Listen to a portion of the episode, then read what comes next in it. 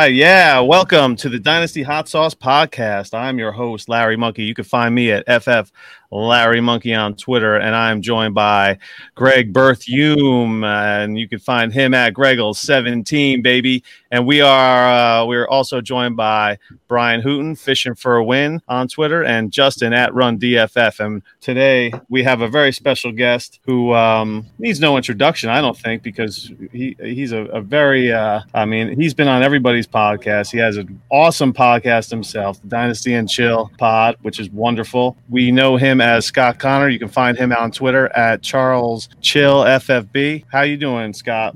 Welcome, welcome to the Hot Sauce Pod.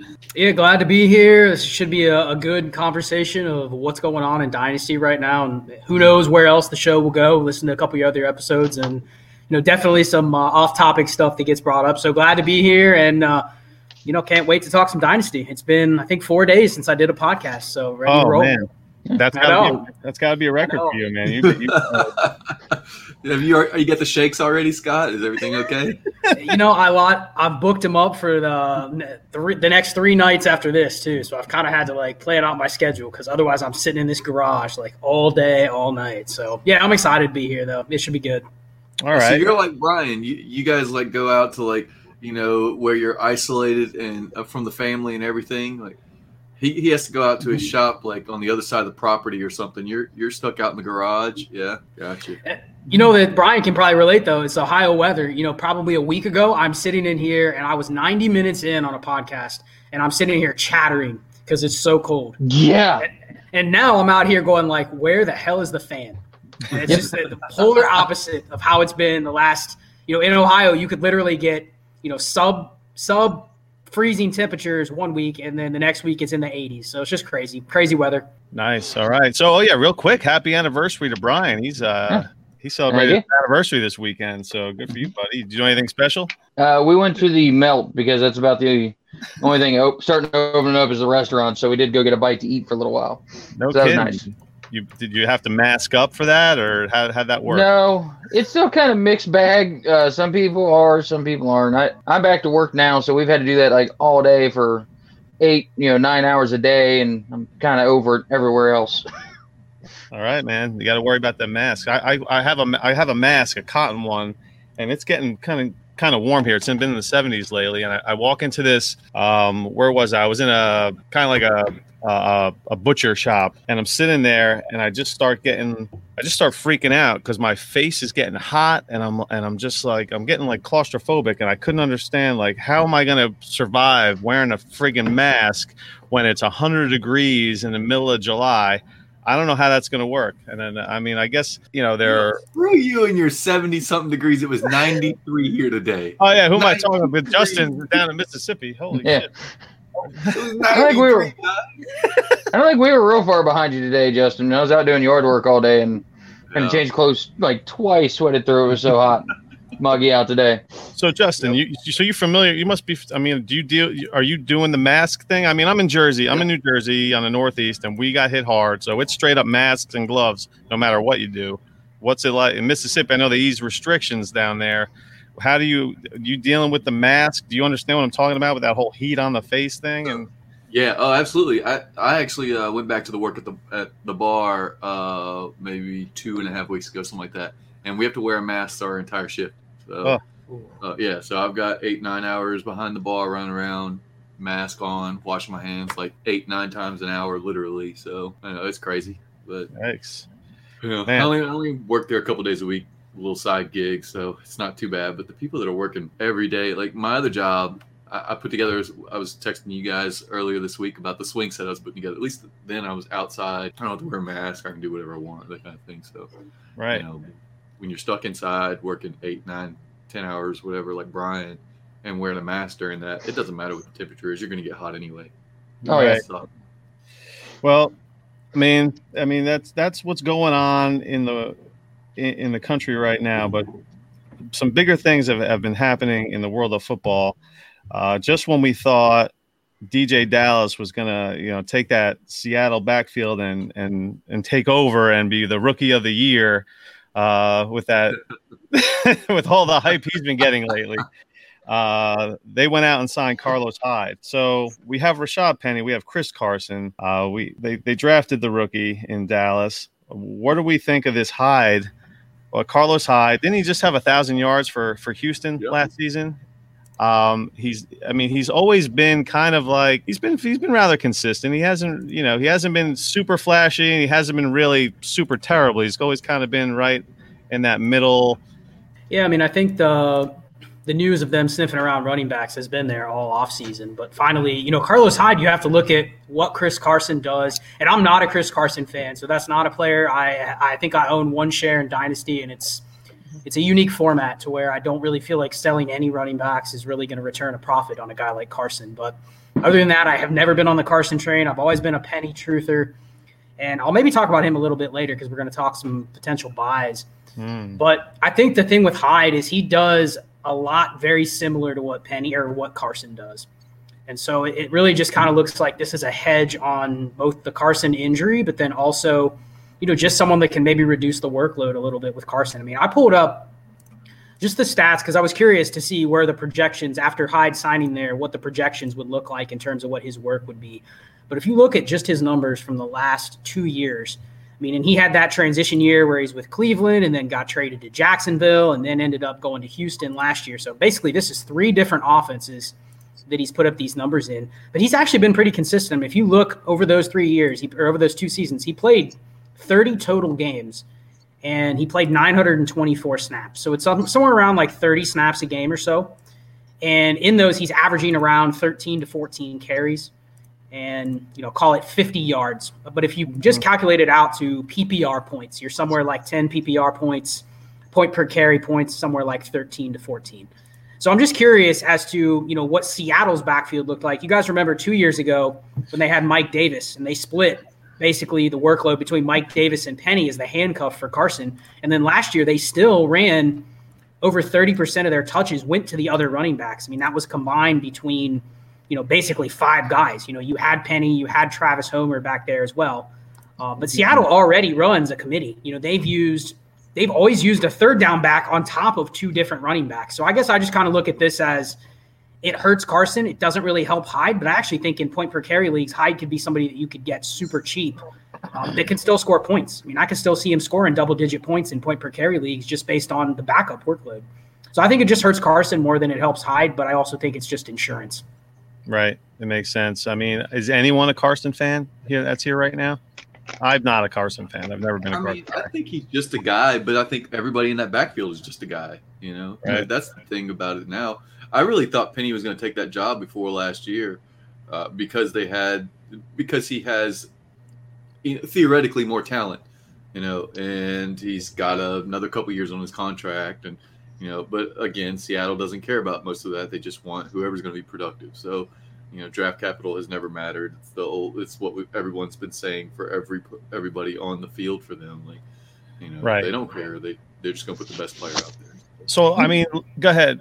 No, I was going to say, if you remember last year, you remember when Penny hurt his hamstring in practice. That was right on the precipice of when Carson starting his fumble problems. Yeah, he was fumbling and, left and right. Yeah because I, I, remember talking with Curtis Patrick because he's a huge Penny fan, and I'm like, dude, this is gonna be the week. And then he hurt his hamstring in practice, missed like three weeks, came back. He had two great games, and then his injury came on that Sunday night game against the Rams, and it was almost the worst possible. Those two injuries, almost the worst possible time to take over that job. I mean, he was on the precipice of not, I wouldn't say taking the job, you know, like 80 20, but that was a legitimate 50 50 split. And the injuries just happened at the worst time. So, I mean, it was almost the unluckiest times twice in the season for Penny. So, you know, maybe it's luck for Carson, but I know nobody's a big Carson fan. But I mean, if they're going to give him the workload, there's so many running backs in Dynasty right now that are just one year guys. You yeah. almost have to buy in Carson as long as he, you know, as long as he starts the season healthy. I mean, I don't see any difference between him and a lot of other guys that are valued a lot higher. Yeah, and this really just comes down to health. I mean, Carlos Hyde, I don't think that he's going to take the job uh, because I think that they like Chris Carson in that scheme. They like what he does, and he's been effective. But I think what it says is that if if Carlos Hyde is limited or whatever, that uh, I mean, if uh, Chris Carson is limited or whatever, then uh, Carlos Hyde is a guy that has the same kind of skill set and can step right in and play that same role. And they like like Scott said, they hedged their bet on that. Um, so for, for me, it's a great cheap buy. You know, we we've talked about the DPL draft that I'm in for like the mm-hmm. last three episodes that we've had. yeah, the damn thing is still going on. We're in like round 26 now after four weeks. That is still going. Still, wow, it's still going. It's still freaking going. But it was perfect because uh, the Hyde news dropped, and the next morning my pick popped up. And that, the night before, he wasn't in the system because he wasn't signed, and I guess free agents aren't aren't available in the draft system. As soon as he signed, MFL got it put through, and I got Carlos Hyde in like the 25th or 26th round of that. Because why not? You know, at that point, you're taking flyers on nobodies, so I might as well take the the chance on someone who, if he gets on on the field, I'm at least I've got a trade piece, which is exactly what I want at that point. Like I don't care if if Carlos Hyde at age 43 is going to be an RB a back end RB two. Like I'll trade him for a late second, you know, to a contender and be happy to, to do so. So, Greg, have you I, have you I, drafted? Go ahead. What's your what? Give me your take here. Well, I had high hopes for DeeJay Dallas. I actually thought that DeeJay Dallas might be able to beat Chris Carson out for that job. What does this do for his value? Is he just a, a not touch for you? Is he a is he more of a buy now because he might be buried on that depth chart and they do start the, the, the talent. I mean, they do just start the best players out there. It really doesn't matter for Pete Carroll what these players' names are or what their draft capital is. It seems like the best player plays. How what ch- what chance do you give Dallas now that Hyde is in the mix? Scott. Yeah, so I think I, I, I can't remember the guy's name, but he's the NBC sports writer in Seattle. And his take was this pushes Travis Homer specifically to a special teams role, and mm-hmm. this puts DeeJay Dallas into that JD McKissic, uh, CJ Prosise role. So I actually think if people are completely dumping on him now, you know, let's say you're in a draft that hasn't happened, and typically he's going like in the early fourth round of drafts, right? Let's say he yeah. falls down. I think you can get him even cheaper. I don't think that this means he's completely squeezed out because I don't know if he was necessarily fighting for the same touches that they were looking to sign somebody with Carlos Hyde.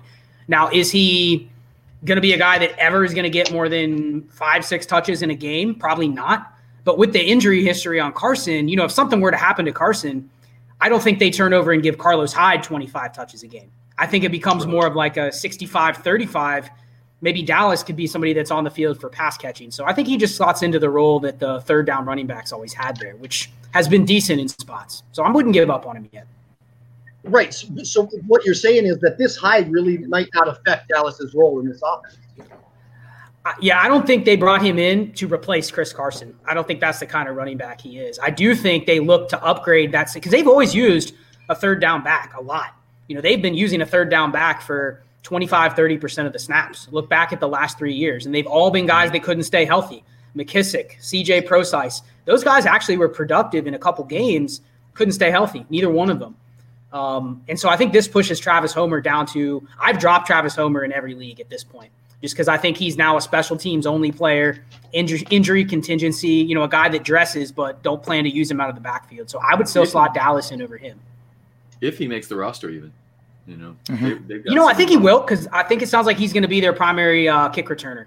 Mm. So I think he's a he's a contributor on special teams. So I think he'll make it, but I don't see them going into week you know active weeks with only three running backs. Just given that if Penny doesn't count, you know, I think they'll keep Homer at least for the first half of the year. But you have a good point. We'll see how it shakes out. Isn't Marshawn Lynch going back there? Come on, guys. Yeah. so just talking real quick, talking about DeeJay Dallas, his he's being drafted. Uh, DLF ADP data has him being drafted as the 14th running back off the board, right in between, right in that McFarland, Kelley, uh, you know, Benjamin, Perine general area. Do you think that's pretty much where he belongs? He, he belongs in that yeah. Eno, yeah. Ryan role spot. I think I'd rather like, have Perine or Dallas. Farland easily, and I think I'd yeah. probably rather have uh, Kelley as well. But yeah. then he probably slots in right around there. You know, none of it's mm-hmm. outrageous. I think he's the last draftable running back. And if you look at that tier of Perine, Benjamin, DeeJay Dallas, those three are usually the last running backs, and then you're getting down to just dart throws. You know, you're getting down to some six rounders and undrafted free agents. Right. But I would definitely put him basically the last draftable running back. I'd rather have Eno Benjamin, and I'd rather have Perine over him at this point. Okay. Right, but I think two days ago, I I wasn't thinking that. Two days ago, I was taking yes. him ahead of those guys. So it, it has dropped him. It sounds like collectively between the five of us, it has dropped him into that last kind of hopeful running back. Yeah, I started I started hearing a more a little more hype about him within the like the last week. You just started hearing his name pop up uh, more and more. I guess maybe because all these rookie drafts are happening now, and and you know he is one of those last final that that last tier running back, so that might be a reason. But um, yeah, man, that that that's I'm, stuff. Go ahead, I'm excited just because you never know what's going to happen in Seattle, hmm. and if he he ends up being the best yeah. running back that Carroll sees he could end up with 60% of that work just because Pete Carroll thinks he's the best one. So right. I, I, have him all over the place. I'm crapping my pants. Before well, all think- this, uh, just looking at my rankings, I had him in 31 before this happened. Uh, just way back in the way um, because of opportunity. But that was ahead of Lynn Bowden Jr., ahead of Kelley McFarland, P. Ryan. You know, I, I, don't know. You guys can have you know Benjamin. Speaking of sixth or seventh rounders or under, or UDFA's, like no, I don't have it. Yeah. But, uh, uh, I, I just I just did one of those. Um, I'm in a Roto Heat league. I don't know if you guys are familiar with that. I know Brian is, um, but it's one of those 96 team, you know, five division leagues, and and and D- DeeJay Dallas was he was the back half of the third round in, in all of them. I think he was he slipped to the fourth yeah. in one of them. So that's that's right. That's right about where he lands. So I guess we don't need to really give him that much more uh, more run than than than he than we've given him. But uh, you know, just to move it on a little bit, we just talked about the whole Seattle backfield. There was some a, a lot of a lot of going lot, lot lots happening with with the backfield with with Penny being out and Carson being out and and the new guys moving in and the signing of Hyde. Talking about veterans, uh, the way they shift in, in these running back rooms and stuff, running backs or veteran buys, I guess in general, I guess that would cover more than running backs, but, but veteran buys for contenders. Um, that's something we wanted to talk to Scott about. So um, I don't know if you can just shoot off the top of your heads a couple of um, a couple of possible buys for contenders that are, are more or less just kind of you know collecting dust on somebody's bench that might be able to you know raise from the dead and and and add add some value to your team. Yeah, I mean, I want to hear what you guys have to say too, because there's so many different angles that you can take this time of the season. Because we don't have, we have no news at all on rookies about how they're going to slot in. So you have a ton of veterans out there that you're still kind of holding on hope for what they were before, but you have no idea what the rookie impact's going to be. So I have to think there's some veterans that are undervalued. Somebody I've been trying to buy recently, the last week or so, is Robbie Anderson. Just hmm. because, you know, you look at, I've started to look, I don't know if you guys are big into looking at projections, but a lot of the projections you see, and this is just surprising to me, but has Teddy Bridgewater in the top 10, top 12 in terms of pass attempts. A couple I've seen have him in the top six or seven. And I'm sitting here usually thinking, well, Bridgewater's a game manager. He's not going to be a high volume passer. But then you look at the offense, and I think combine that with their defense, there's going to be a lot of volume to go around there. And you know, if they move somebody like Curtis Samuel, you got to figure there's more. DJ Moore is not going to get 160 targets. You know, I think he could get 140. But where are the rest of them going to go? Besides McCaffrey and DJ Moore, you're still looking at what 300 targets to go around. I mean, somebody's got to get them. So there's got to be a buy there. And I, I think the the best upside plus price is probably Robbie Anderson. So I think that's a big buy. I love that in best balls, I'm buying Anderson and Samuel. Why not? And not only I know he's not known for his deep ball, but not only are they are they expecting him to throw a lot, Scott, his efficiency numbers are really good throughout his career. In Minnesota, he was very efficient with the football. So he's going to put a good ball in front of DJ Moore, you know, within 15 yards down the field, you would assume. So I think not only he's going to have high, he will be efficient within the, that 20 yard limit where uh, Thomas and Moore are going to live in that offense. Mm-hmm. I, am really excited about Teddy Bridgewater in that offense. I love that, Robbie Anderson. I love it. Brian, what's your take? Uh, do you have any um, any veteran buys that you could think of that uh, you're at you're, you're looking for? I mean, the little bits I've been, uh, at least like with trying to trade, especially around these rookie drafts, I've been following the uh, the hate, so to speak. Um, like I've got a couple rebuild teams where I was trying to sell off some bigger assets, trying to get moved around a little bit, and like OBJ, I've had so many offers. People saying I have no interest, no interest at all. So if you're in a rookie draft looking maybe to buy somebody a little bit more expensive uh, than like a Robbie Anderson, uh, but could definitely have a big bounce back year. I mean, he was pretty bad last year, and I get that, but he's still not you know ancient by any means. He's an elite wide receiver, and I think you could get him for a very decent price. Um, maybe a late first and a second. I mean, some guys are just ready to be completely done with him, wash their hands of him. Maybe you can um, get like Terry McLaurin and a second off off him for him, right? Yeah. That, that's that's uh, an that's an inside joke. La- last season, I traded uh, OBJ to Brian for Terry McLaurin and a 2020 second round pick. Was it? And you you snap he that was a that was a smashing snap on his part. And within five minutes, he flipped him to Shane for like three first round picks. you win some, you lose some. But that's I, all the value. Yeah, it was, yeah. It was desperate times. We're we're entering playoff time, so. Uh, Larry, you gotta know.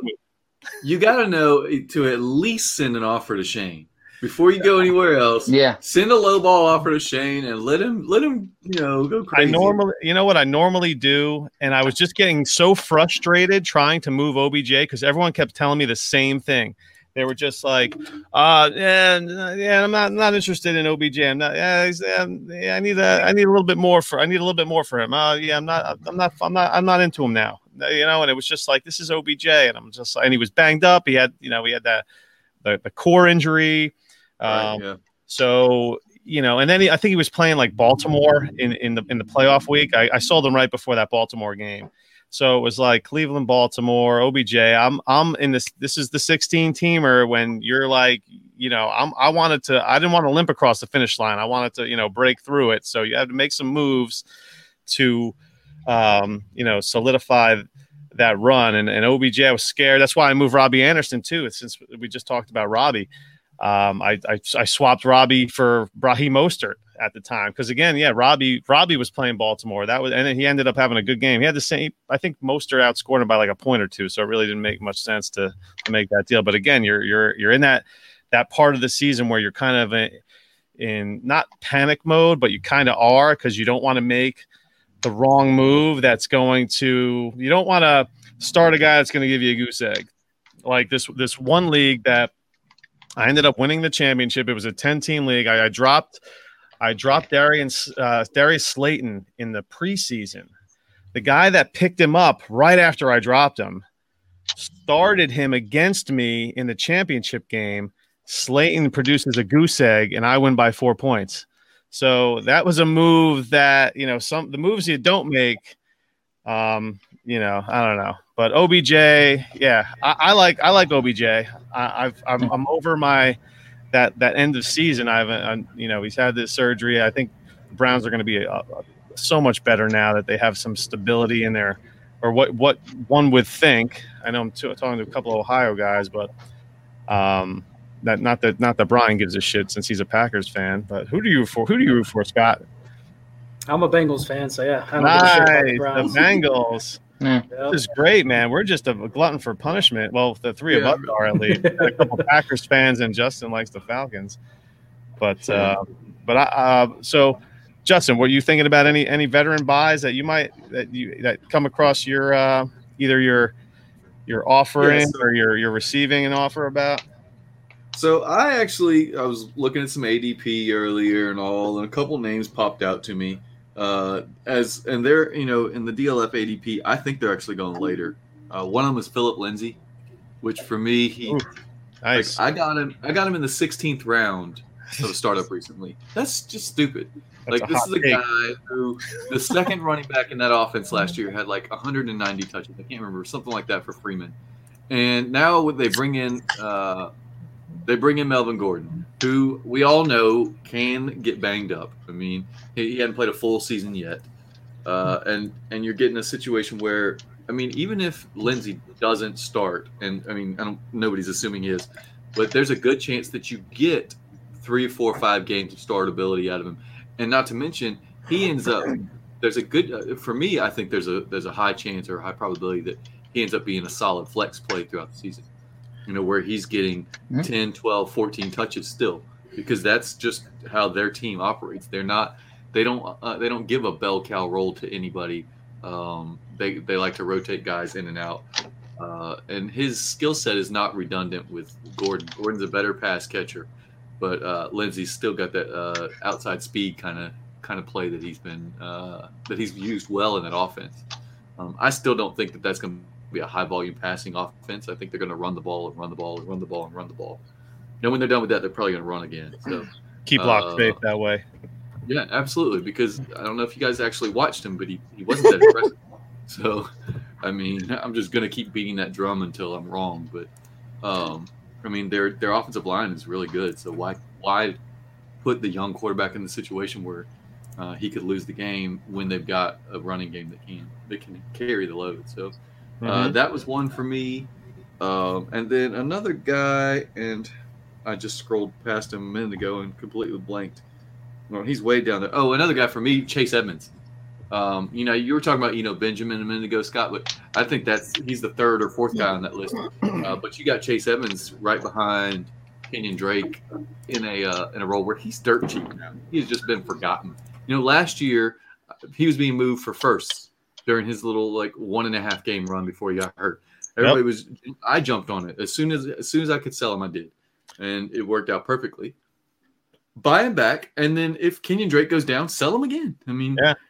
he's he's an effective running back. He's been very good on a per touch basis in his career, so might as well uh, invest the low capital that you have to to get into to get back on that train.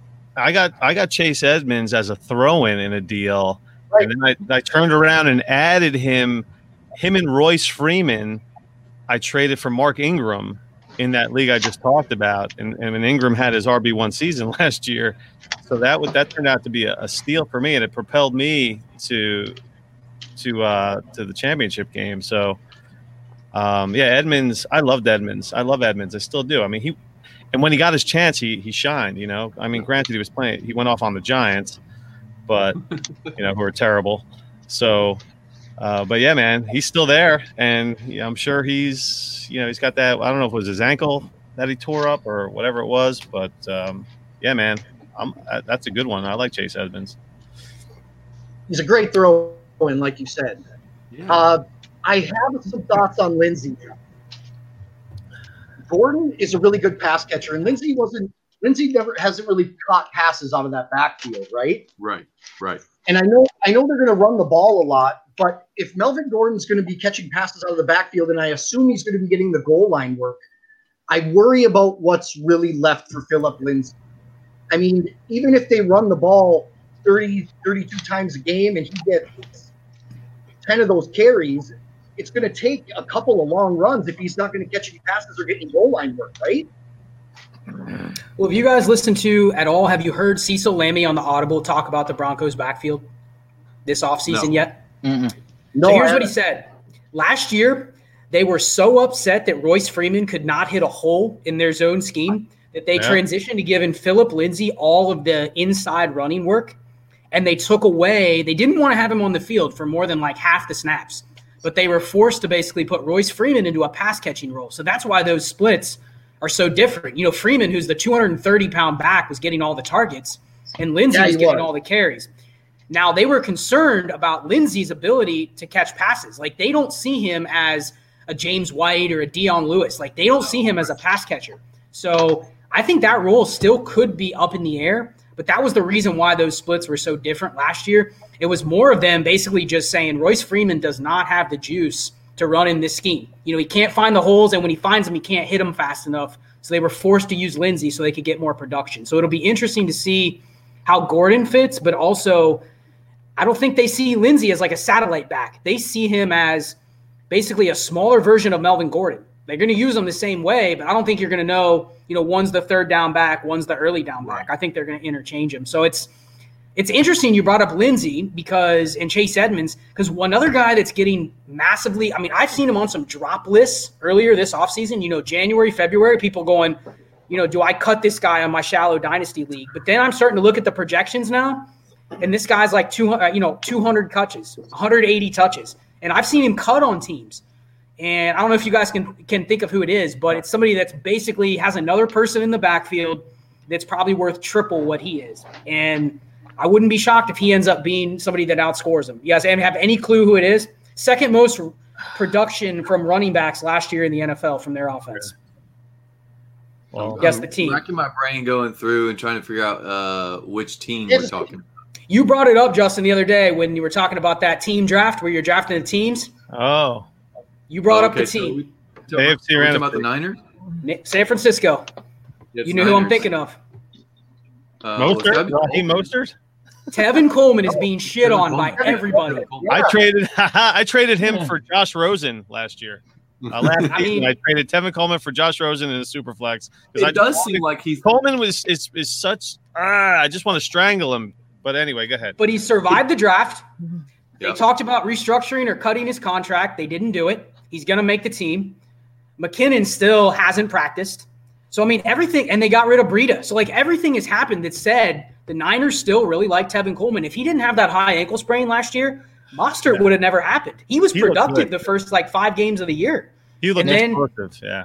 Yeah, it so, does seem like he's the forgotten man in that, where you know everyone's talking about Mostert, and then the hype around McKinnon getting healthy and making cuts now, like that's been the big deal on Twitter for the last probably four or five days. Oh, McKinnon's making cuts, you know. McKinnon's okay, trash. But, but wait till he cuts and, and his knee falls off again. Like when he cuts and his patellar tendon is five year five yards behind him, you know that kind of thing. Like, in, in, these rookie drafts where waivers have run, I am picking up JaMycal Hasty and Salvon Ahmed in every single draft, and I'm pairing them together. I'm going to hold them until training camp. One of them's probably going to make the active roster. You know, one of them probably gets cut, but yeah. one of them's going to at least make the team, if not just the practice squad.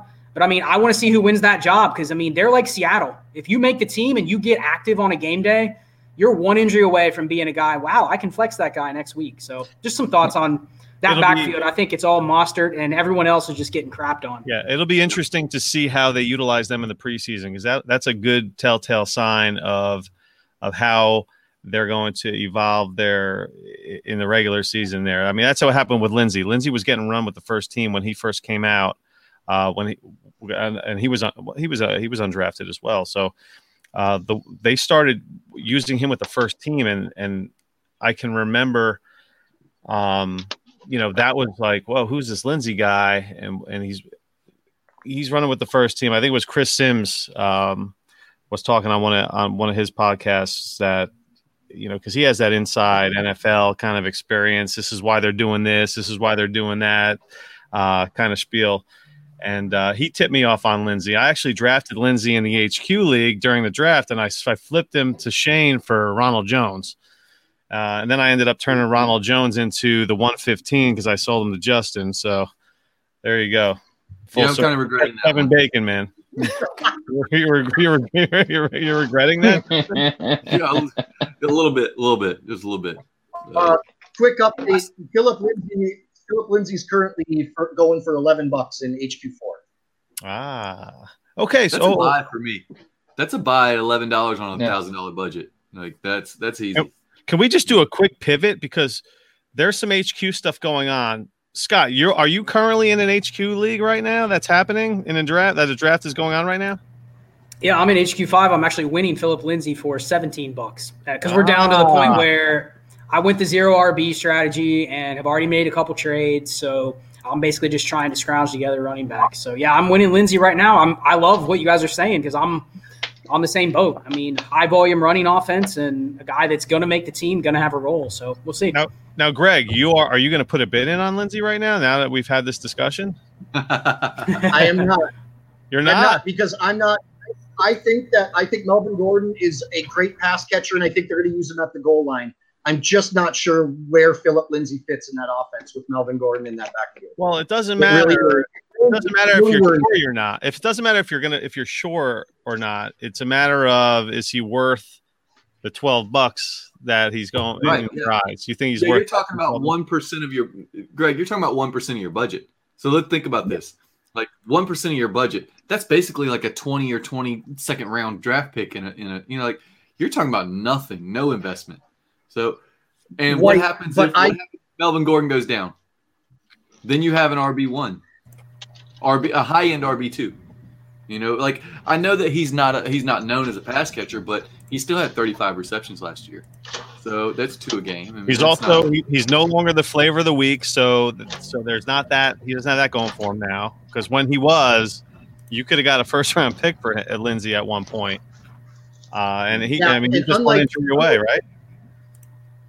Unlike Scott, I spent up at running back, so I'm kind of trying to focus on getting some good young wide receivers right now. Understood. And it does make sense. It, it is like you said, ten percent of my budget. I'm just, I'm really not, I'm really not interested. I could, I mean, Justin, I could say that about any backfield. I could say anybody could get hurt. Well, yeah, but sure. But would you spend eleven bucks on Chase Edmonds? Would you spend eleven bucks on uh, Boston Scott? Would you spend eleven? I would. I'd spend eleven dollars on any of those guys. It's one percent. I mean, it's, it's Rashaad, literally Rashaad Penny. That's a really good point. That's a really, really, that's a really good. like That's a at really, that point you're you're buying a backup is what you're doing. And and you're Yeah. when you're buying Lindsay, you're buying a backup who is going to have a role in the like. He's not just a pure backup. He's a you know a bye week flex option as well. So Well, it's funny Okay, in so- HQ HQ five. I was the guy. If you guys heard the last sh- podcast they did, they talked about the guy that spent 38 on DeeJay Dallas. yeah. So day, you know, day one. We'll get to this later, but I'm in so many leagues. I own like Darrynton Evans in 12 leagues. So I'm like, in a startup, I'm not going to buy it. And so I'm the guy when everyone else is nominating Mahomes and Barkley. Day one, I throw up DeeJay Dallas. Day two, I throw up Darrynton Evans. And of course, they go for $38.36. And now we're battling for Tarik Cohen, James White, Phillip Lindsay, on Johnson, Marlon Mack. These guys are going for like 15 bucks. That's And such like, a I- tier. I'd That's rather have three of those guys than one DeeJay Dallas. You know what I mean? I mean, Greg, are you saving any money on all these players? Because remember we talked in our chat, we talked about you uh, pivoting once once prices were getting too crazy and everyone had thrown all their money out there. Have you saved money on some of these players later on? Because Yeah, I have. I'm when we were looking yeah, at it, it was like everyone had hundred dollars and nine players or ten players. It's like nobody had any money Yeah. left. yeah, I got. Uh, remember we talked about me getting Darren Waller and then going young at tight end. I ended up Right. getting Ian Thomas. I, I got a good deal on Ian Thomas for 16 bucks. I'm on Yeah. Duke Johnson. I'm on Duke Johnson right now for six bucks. Uh, I'm into Michael Pick. I'm into Michael Pittman right now for 36 bucks though. So Which at that point, but you know, like when you're talking about that, I think that's not bad. I mean, again, three and a half percent of your budget for Right. for for uh, an early second round pick, basically. and when you get uh, Reagor's about Reagor's about to go for 60. So I'd so rather have- going Rager for Rather have and- Pittman at 36. Yeah. Now I have a question. Would you rather have so here we got Matt Breida at 12 or Phillip Lindsay at 11? I'll take Phillip. Lindsay. Lindsay, is it Lindsay at 11? What about you, Scott? That's close. You know, I think uh, Breida's injury history just scares me. I've never been an Mhm. investor just because it seems like every game it's limping off the field. Even when he comes, he seems like he comes back, but Yeah, just a frustrating player to own. I think I would probably go Breida if I had to pick between the two, but yeah, that's super close. It's just process wise. You know, I look at the list and it's like you could just name, you know, you go all the way down the line Boston Scott, Tevin Coleman, Justin Jackson, Breida, Giovani Bernard, Chase Edmonds, Tony Pollard. And you're you're just going down a name of a if you can just grab like 12 of those guys, I mean, yeah, you're gonna need some luck, but I mean, I actually think you can hack your way to potential goodness this year because there's a lot of good handcuffs that are guaranteed to get work. Absolutely. That's the key. Like when you- you're talking about a 30 man roster, isn't that right, Greg? 30 man roster. Yeah. So four and 14 teams. And 10 right. taxis. So any rookies, you can kind of cheat and throw them on the taxi. Yeah. My gosh. I mean, I know. Okay, so in HQ one, it's like 16 teams, 30 or 35 man rosters, 10 man taxis, and another five man IR slot during the season. It's stupid. Like the players you're rostering. So if you can get a bunch of, and it sounds crazy, but if you can get a, all these guys for dirt cheap instead of rostering the fifth wide receiver for the Baltimore Ravens, like I have a couple years, because that's the guys that are left over. I mean, you have opportunity to gain value and flip those guys for some profit. You know, so for me, right. like what you're what we were talking about, it, it may not pay off for players this year, but what it could end up doing is if you get like Scott said, twelve of those guys, you know, and you're you're spending 120 bucks for 12 backups, you only need one or two of them to hit, you know, to get mm-hmm. an opportunity, and all of a sudden you're selling for second round, first rounders, you know. I mean, I saw Brian Hill for a second rounder last year before he made a start. Like, it doesn't mean in those kind of deep leagues like that, where you're starting a bunch of players and there's a bunch of teams, so the, the player the player starting pool is so deep that you're looking at players that you're starting. You know, a lot of these guys that I talk to, a lot of a lot of my friends play redraft. They don't understand what it means when you're talking about starting Willie Snead as your fourth or fifth wide receiver in a 16 man league. They're like, who? I, uh, why do you have Willie Snead? Yeah. Like, because the other option is some guy that's on a practice squad. I mean, it's just crazy.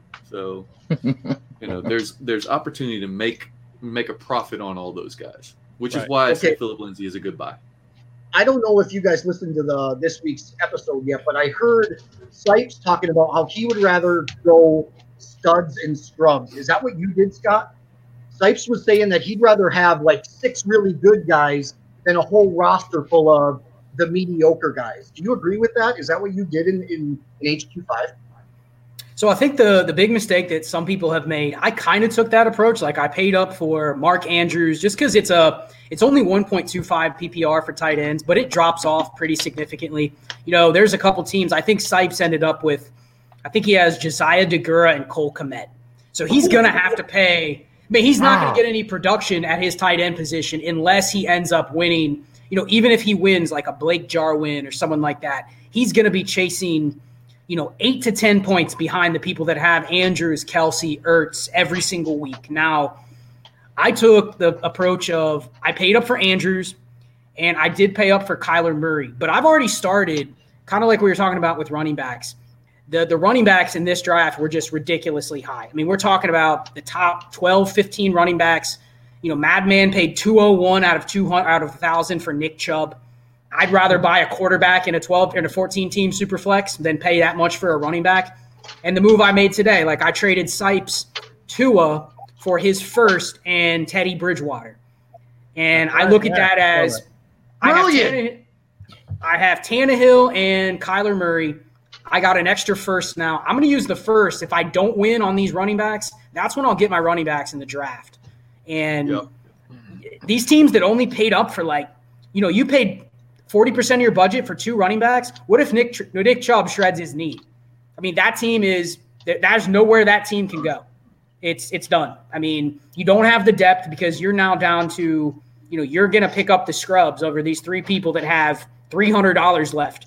They're just picking off good player after good player after good player. And yeah, I, so I kind of went kind of stubs and scrubs, but at the same time, I'm willing to pivot down and pick up extra picks and extra players because I think depth's going to matter a lot more than people drafted in the auction. See, I got you, Greg. I got you, Greg. That's what I that, I preached that to. See, you got your studs. You got Mixon and a few other guys, uh, and so then you were able to pivot back. Uh, this is what Greg and I had a conversation in the chat the other day, and it just it had gotten out of hand. And I was telling him, Tyler, guys like Tyler Boyd are going to go cheap. Guys that guys that would go if if you threw them out there on the first day for 60 80 100 dollars are going to go for 20 30 40 dollars now because everyone's out of money you know? There's such a there's no tier gap in that like fourth through seventh round. It's basically all the same.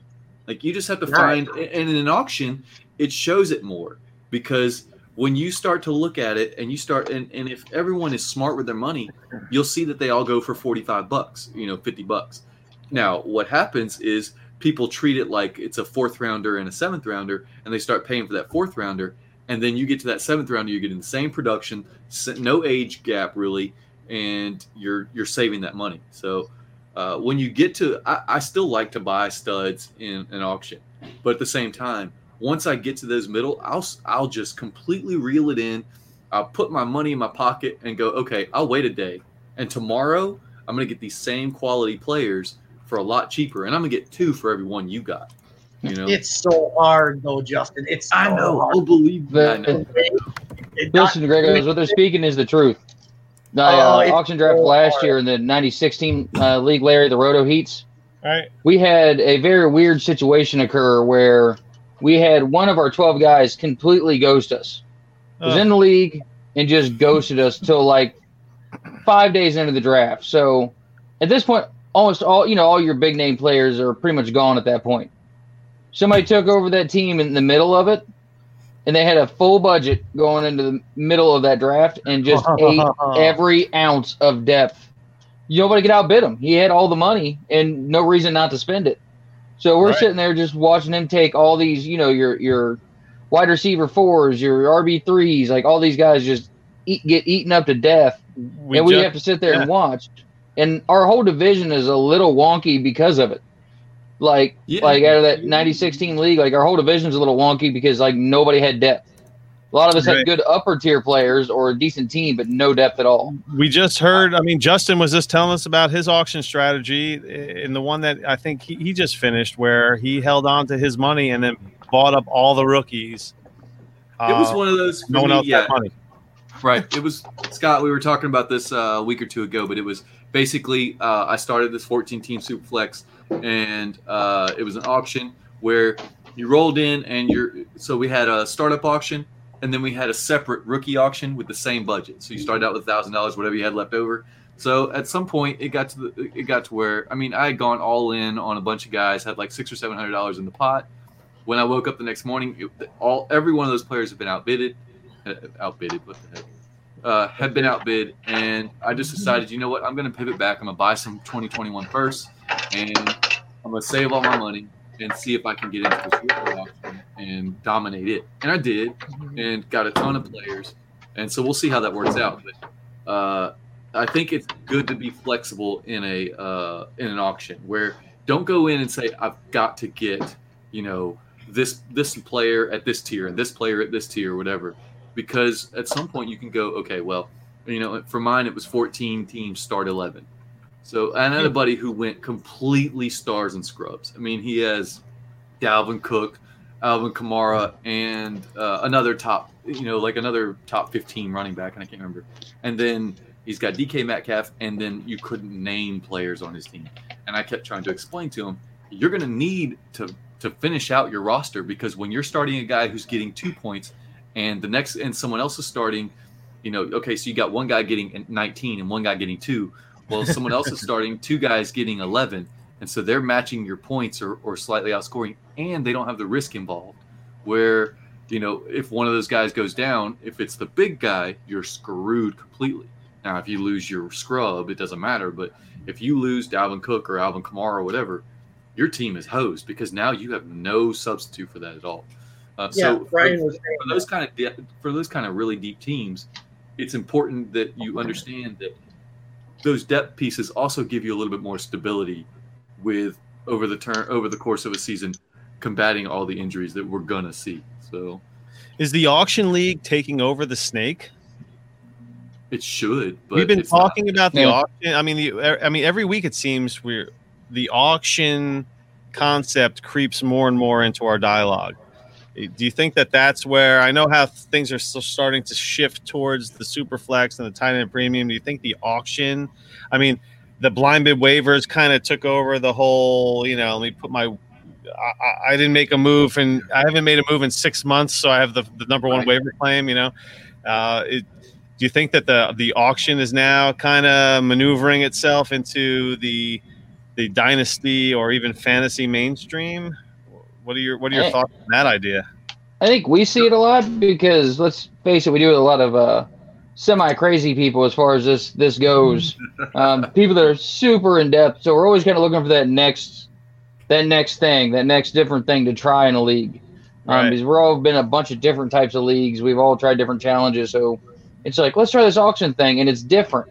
Because I mean, a lot of us have you know snake draft so many times that auction draft stuff feels different. Um, somebody like Scott or Justin, who's definitely more into value and really good at strategically attacking those things, can really take more advantage of that format than just waiting for their turn um, or always trying to trade up or back or do whatever. Um, they can more directly go around that. Um, and I know personally, I've been itching to do more this year. Um, So yeah, I think it's just that next that next craving we all we all have right now. It's like um, the final frontier. something else nuts. The Yeah, final frontier of fantasy. You know who would be interesting to have on to talk about auction, and he is just I got to give him kudos because he is out he is out pacing me in this HQ five auction. Is uh, Frank Kaboom in the HQ chat? Oh, yeah. Oh, yeah. Yeah, yeah, yeah. So here's what he's done. So let me- Here's what he's done. Hold on, Scott. Save- Before you say it, how many quarterbacks does he have? So here's interesting. He only has Zero. Baker Mayfield and Justin Herbert. But here's what, he's done. He's he's gonna exploit. He oh he he's gonna probably win this league within, if not the year, first year, the second year. But here's what he's done. He's gonna exploit, and Justin will appreciate this. He's gonna exploit everyone else at wide receiver. So he bought up, saved his money. He's had the leverage for the last three days. He bought up. He bought up Henry Ruggs, Jalen Reagor, Denzel Mims, Tee Higgins, Chase Claypool, and Brandon oh, Aiyuk. Oh, He taxied all of them. Now he's going through and buying Parris Campbell, Anthony Miller. He's buying all these secondary receivers. So he's going to turn around. He's going to end up with probably 20 receivers, and you can only start six. So this isn't a league where you just buy like 20 and then you can throw them all in, like I talk about all the time. But he's going to turn around and have like 20 receivers, and he's going to be able to nitpick and go, you know what? Your receiver got injured, so I have Tee Higgins. You, you want to buy him, and you give me X running back that went for double that in the auction. He's going to Yeah. be able to pick his spots because right now there's like 80 receivers that people like in Dynasty. I mean, you can go down the ADP and be like, oh, Golden Tate, he could be useful. I'll, you know, Sure. I'll give you a throw in running back for him. I mean, but he's going to be able to make moves because he's literally going to end up with like 20 of the top 60 receivers in this auction. And then he's going to be able to go to everybody that only has like two or three and be like, hey, man, like I got tons of extra ones. I can't start them all. What are you willing to give me? And I guarantee they're going to forget that they spent, you know, twice as much on that running back than that than he spent on that receiver, and they're going to pull the trade off in three months. So he, he's he's really crushed it. he likes to uh, to exploit one position, um, and and I noticed that. And, and what it is is he'll go in, he'll he'll hoard that one position, and because he's and it's smart if you can play the long game. Like some people will go in, they'll hoard a position and think, oh, I can't. You know, they'll get into the season and say, I can't trade him this season. It's like you know, you're not you're not limited to just this season to trade. Like you may not win it this year, but if you can be patient and work that value, you can end up making a good profit. You know, you can bring that moolah home on this by Yep. just working. It's you know the people that hoard quarterbacks. A lot of times that doesn't work for people because what they do is they hoard that quarterback room and then they get impatient because they think I've got to make a move because I don't have. Well, you don't have to make a move in year one. Much like what I did in that draft where I just punted and said, okay, I'm just going to take rookies. I, I could. My buddy was like, "You're not going to win this year." I said, "I know. I'm fine with that. I know I'm not going to win because I'm not trying to win one year. I'm trying to win multiple years. I want it. So when the value came and I was getting Jalen Reagor and Jerry Jeudy and Mims and and uh, Justin Jefferson, all for between thirty six and forty six dollars, and meanwhile you paid you know ninety dollars for DK Metcalf or one hundred and ten dollars. right. I, I just knew that at- at some point no one was going to have any money, so I could pivot, save all that money, and take a bunch of chances because you the more the more marbles you have in the bag, the better chance you have of go ahead and grabbing you know a winner out of it. You know, Well- I mean, you're not gonna if you have one marble in the bag, you know it could be a, a dud, but if you have 20 marbles in the bag, you might have four or five good ones. You know, and that's kind of what we're talking about here with Scott. Scott saying Kaboom grabbed all those wide receivers. Well, he doesn't have to have every one of them hit. He only needs to have two, three, four, five of them hit for him to turn a huge profit. Well, can I just pivot? Well, I say the word pivot, but when we talk about these big names and the studs that go out that that that that cost the most in an auction, or the ones that go in the first, you know, in the in your startup, um, what about Clyde Edwards-Helaire and Jonathan Taylor, the the the top two picks in pretty much all these rookie drafts right now? Where are they going in your auctions? compared to the Zeke Elliott's and like I mean I don't want to say the older running backs because you know I mean I guess 25 is kind of old in running back. I mean it's not you're not over the hill but you're kind of like you're you're almost at the top. Larry, they might as well be our age when they're 25. All right. Right. Yeah, yeah, yeah. So um where where are they? Where are they in, in terms of your your top ten running backs? When you have some, I mean, because when Saquon came out, he he started in the in the early part of of startups that year. He was kind of like the one six. You know, he was Gurley was still the top guy, and then you had your Kamara and, and but and Barkley, and you had OBJ was up there uh, back then too, and um, and in our HQ league, I, I took Saquon at the one two, and Shane actually had the one six, and I can remember him being just. I remember him like kind of ah, throwing his hands up. Um, but why can't why can't these guys be top five overall in a startup right now, or can they? Uh, I think it's probably because there's so many, there's so much established. See what we had back then, you know, three, four, five years ago was we had a lot of older talent, and we didn't have. We've had a huge influx of young talent coming into the league over the last four or five years that has hit.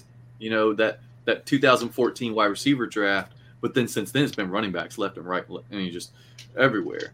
So right. every year you have these monster running backs coming in. You know, uh, it was it was Zeke, and then it was uh, Fournette, and those guys, and it was Saquon. I mean, it just kept on getting bigger and bigger and bigger. Uh, so I think you have an issue where, but now there's it's harder to creep into that top ten because there's still a lot of young talent. You can know? you see just real quick? Can you see next year? Ceh and, and, and Jonathan Taylor being a top top five overall. Absolutely, mm-hmm. yeah, for sure. So why, can't, so why can't they be that now? They are.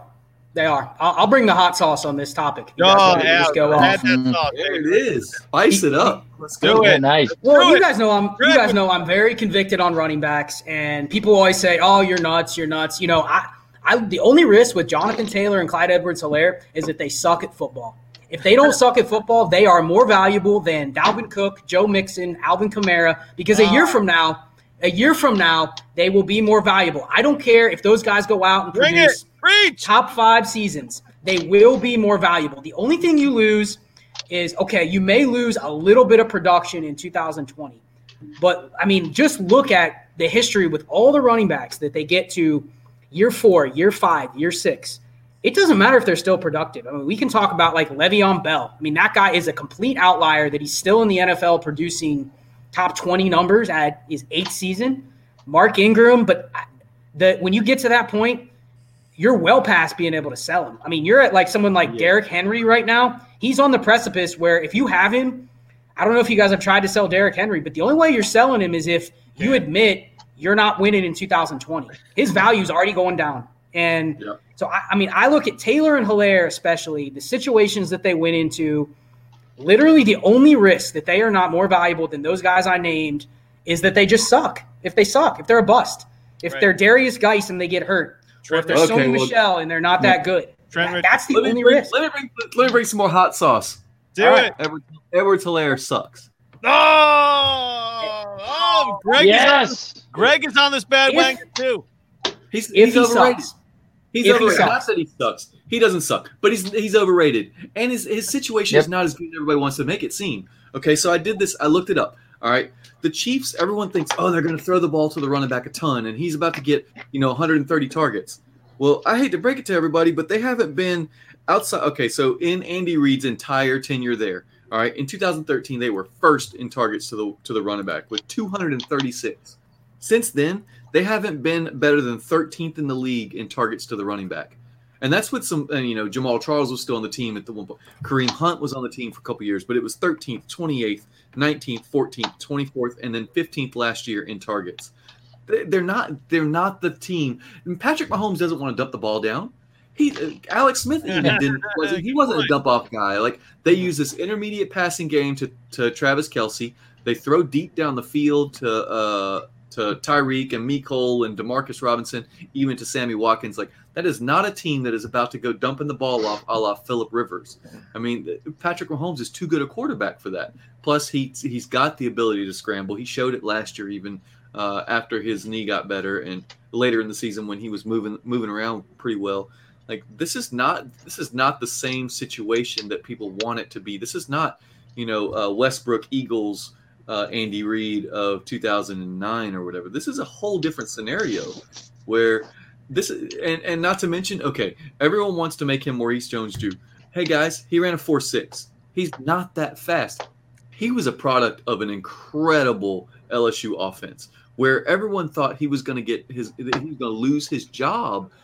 You know, all these Devy guys were talking about he was going to lose his job entering 2020. Uh, the only reason he held it, and, and that's not the not to say the only reason, was because he was effective in an offense where everyone was effective. I mean, Thaddeus Moss, who no one even talked about, was semi useful in the college game. I mean, Justin Jefferson exploded for double, almost double what he did the year before. I mean, uh, uh, Ja'Marr Chase was, was, Ja'Marr Chase was a was a third or fourth round Devy Devy pick the year before, and now he's a Biletnikoff winner. Like that offense was stupid good. So and how many how many shares of CEH do you have then? Me, I got none. Because, not, and, and, not even for you, Greg. I want Greg, I want Greg to talk on this because Greg is is very anti CEH here. To piggyback on Scott's points, if these kids are good football players, I think Scott's right uh, they they would be top five picks next year. I think that there's a there's a much better chance that CEH is a bad football player than Jonathan Taylor. Now I watch Jonathan Taylor play every football game because I'm a Wisconsin Badgers football fan. His hips aren't great, but if he breaks a tackle and gets to the second level, you cannot catch him. If he if he is in if he is inside that hash and has just a little bit to cut to the sideline, you can't catch that kid.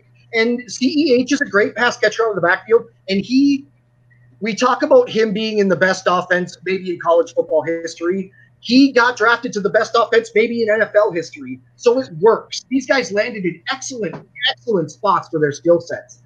But when we're talking about the chance of one of these players sucking, it is CAH, CEH by a mile. Out of all five or six of your of your favorite rookies this year, CEH is, is just not a great athlete. He was the fifth running back in this list entering the draft. I mean, yep and all of a sudden the landing spot makes mm-hmm. him the number one pick. No, thank you. Uh, he mean, went from like what he went from. He went. It's from too. Like it's overreaction. Yeah. Go ahead, Brian. Well, here, so here's the yeah. thing on CEH. I'll argue. I'm not going to say he's not bust proof because I agree with what Greg is saying. He, Taylor, to me, it's it's shocking that people haven't moved Taylor up faster. To me, his floor is Nick Chubb, Joe Mixon, where he's a 30, 35 yep. catch a game, but he is a bell cow. You're going to get bell cow for four years. You might get a little bit of work taken away in 2020. But I mean, his ceiling is Ezekiel Elliott, Derrick Henry, bell cow. Right. But his yep. floor is Joe Mixon, Nick Chubb. I mean, I don't see where he is not a guaranteed top five or six running yep. back, potential to be top two or three. And I mean, so he, to me, I have the most shares of him. CEH, you know, I look at him and say, let me ask you guys this. If you knew you would get five seasons of running back 12 production out of CEH, average over five years, would you take him at the 102? Forget injuries. Yeah, I'm telling you, and that's what I think people are hoping absolutely. for. I don't think he ever has a chance to be the RB1. I don't think he ever has a chance to get more than 175 carries in a season. But if I can lock him in for five years, and he has that he has that fifth year option too, that's big for running backs. Yeah. With the best quarterback in football, yeah, that's a good point. So if I can get running back 12 numbers for five years, to me, the way running backs turn and burn every single year, I think the safety and security with him is why he's been pushed up. First round draft capital, man, that's big. Right. But I also yeah. felt great if I'm at the 104, 105, 106. If I have to take Akers, if I have to take Dobbins, if I have to take Swift, sure. You know, so, so CEH is a sell right now, is what you're saying? I mean, I, so some some really smart people I've talked about or have talked to have said they're actually trying to sell their CEH shares. I'm and they're my, go- my wheels are turning right now. So they're going out, and some guy, so another guy, a guy in my league is just like, well, you know, what's it going to take to, to get one of your top running backs? And CEH was one. Is I took I had the first three picks in the draft, so I took the top three guys. So so I'm, my wheels are turning right now. Can I can I get this guy to sell me? You know, maybe he's got Reagor. Can I get a Reagor? He's got like Chubb Kamara. Um, he's got like those guys and Mixon, Chubb Kamara Mixon, and he's and he drafted Reagor. I wonder if I can package CEH because I mean his, no, don't package CEH. Have him package some players for yeah. you. Well, yeah, no, no, no, no, no, yeah, I, I, I, the idea. the idea I had was I, I, actually think we can argue whether you prefer Mixon, Cook, Kamara. I mean, I've been very vocal in the HQ chat about who I prefer of those guys. I think a Mixon extension is coming fairly soon, yep. and I prefer him. If I'm looking, if I can get two great years, I think the, the guy that has the best chance to give me two great years is Mixon, especially if he gets an extension. The move that I was seeing that I'll try is CEH for Mixon in a second or something like that. I think you could pull it off because there's enough hesitancy on Mixon I, that you could maybe pull a deal like that off. And man, I mean, the holdout threat, you know, okay. to ruin okay, your so, ruin your season, they'll ruin your season.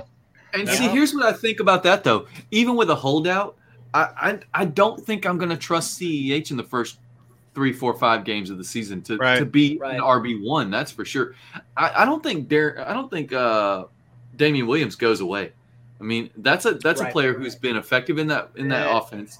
Um, he's they they like him in pass pro. Big Super Bowl uh, showing. And CEH is, is and I'm not a draft scout. I'm not a I'm not a player scout, but but everything I, I listen to, and I, I, like to listen to guys who know a lot more than I do, they all comment about his lack of pass pro.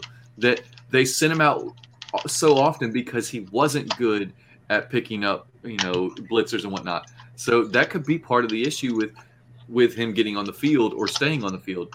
And, you know, even if it's a 50-50 split or something like that, I still think that Damien Williams is on the field a good bit. So uh, I don't think you're losing RB one production by trading, you know, CEH for Joe Mixon, even if there is, and I don't think there will be a holdout. Uh, Scott and I are on the same page with the Mixon thing. That uh, I think he is the safest of the group to get an extension. Uh, the Bengals and, and I don't think I don't think you can make the CEH pivot to Kamara or Cook because their name cachet is still too high in Dynasty. Right. Yeah. And so if I compare, I put those three in the same boat because they're all unrestricted free agents. I look at all three of their situations and say, who do I trust from a touch standpoint? I think Mixon probably has the highest touch potential in the rest of his career of those three. And then from a contract standpoint, yeah, from a contract standpoint, I trust his contract more than the other two going forward as well. He's the youngest of the three. So I look at that pivot you could make. If you offer CEH for Kamara, you're probably going to get rejected. They're not even going to give you anything on top. Same with Dalvin Cook. But I mean, let me ask you guys this. Cook or CEH straight up right now with what we know? I'm taking CEH. I am too. Yeah. I don't trust, I don't trust Cook's injury history. Um, I don't I don't trust the contract situation. I have to think about it. It, yeah, it was a miracle. It's a miracle Cook stayed that healthy. exactly. Yeah, it was a miracle. he still missed the games that were important to people. You know, Mike yeah. Boone was out there starting. Exactly. Yep. That was you. Yes. I lost to a guy that had started Mike Boone and fucking uh, Ward. oh. He started all.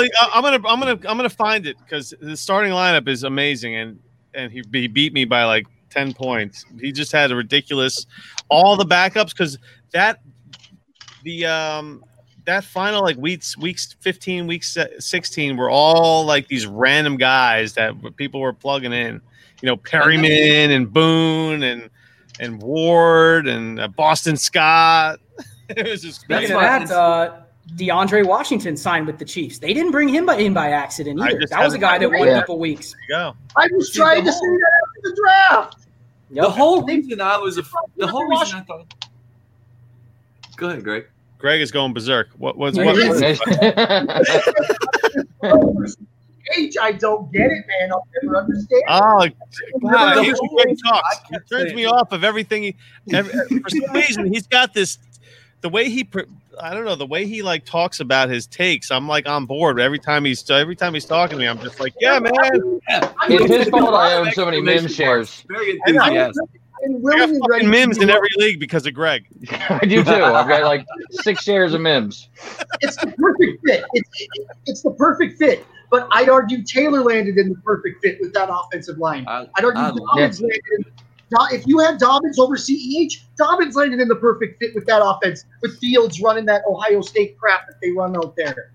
Uh. I, I, just if you had if you had those guys above CEH before the draft, I don't get because he landed in Kansas City in a crowded backfield, you move him up over everybody. That they They want Kareem Hunt, and he's not going to be Kareem Hunt. I don't think er, so. Okay, so and people talk about his his receiving capability. He's not the best receiver. He's an incredible route runner, but he's still got T Rex arms. He, and, that, and that's shown. Like if you watch some film, he's still he's still got like you know these little arms. I mean, I mean, his wingspan is tiny. What about, so. what about, the reports after the Chiefs made the selection that there was a, you know, there was a, a, a war room that you know was up in arms because somebody sniped EH, you know, pounding the table. Uh, no, that situation again. Uh, okay. Draft rumor, draft rumor, draft rumor. Just pounding the table for him. Right. Yeah. Type deal. Yeah. I I really, you're you you you still doing startups, right? We we talked about you're you run like 50 leagues, but you would if you were to do a startup, you would still do a snake draft, or you all auction these days. Scott, I think it really just depends on what you prefer. I mean, I like auctions because I put in.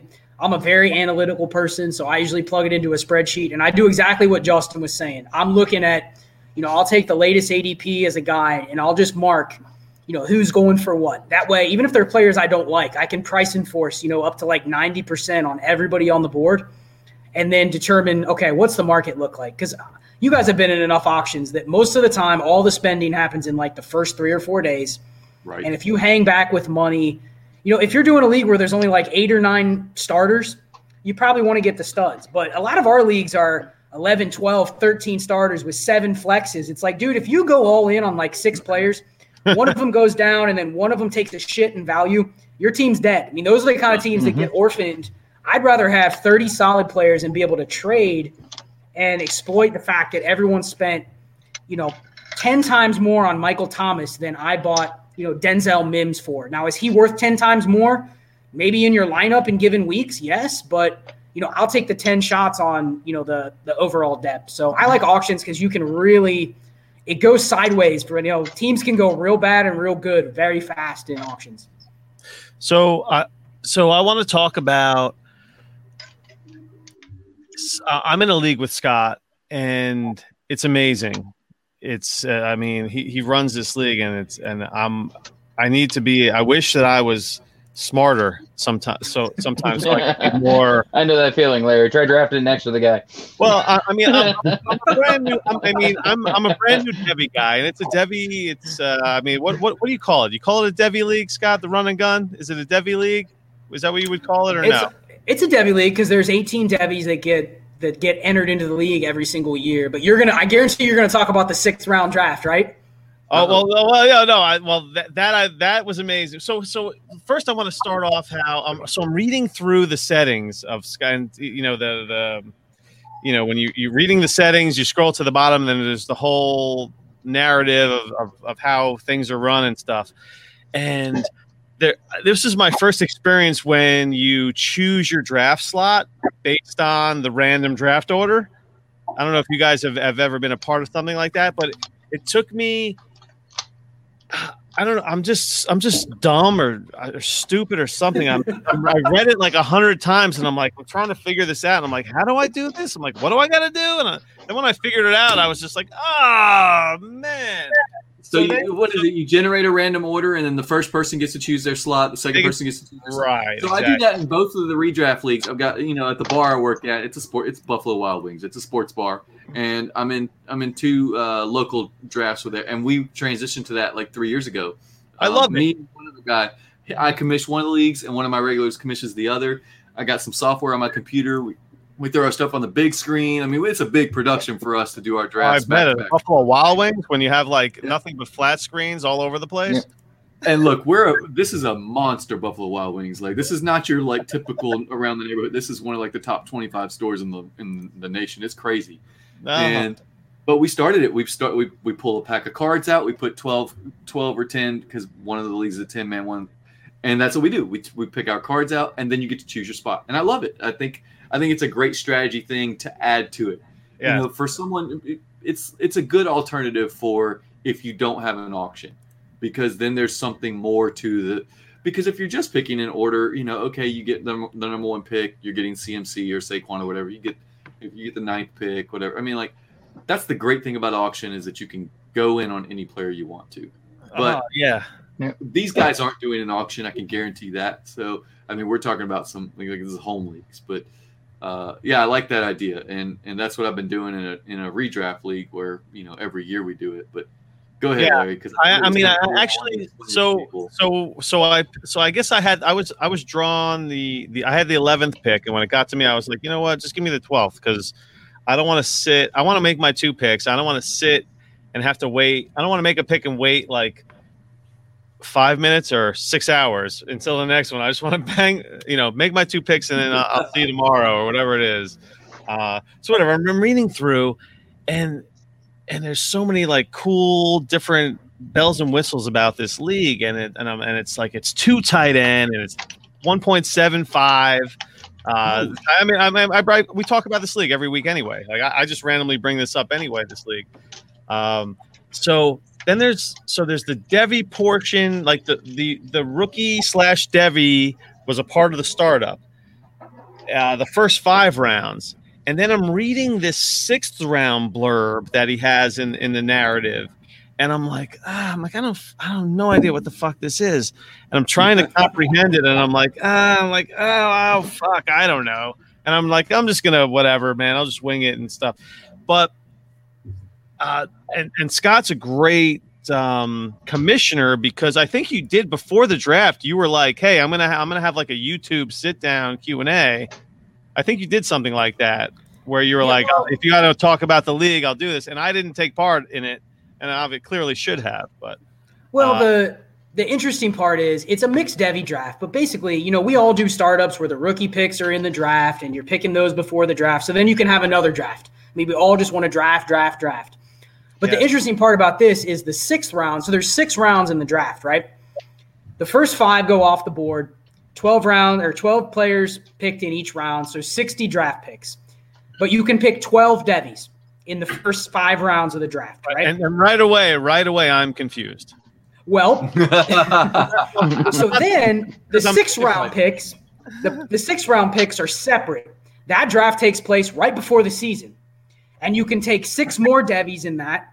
And whatever rookies don't get picked, go then.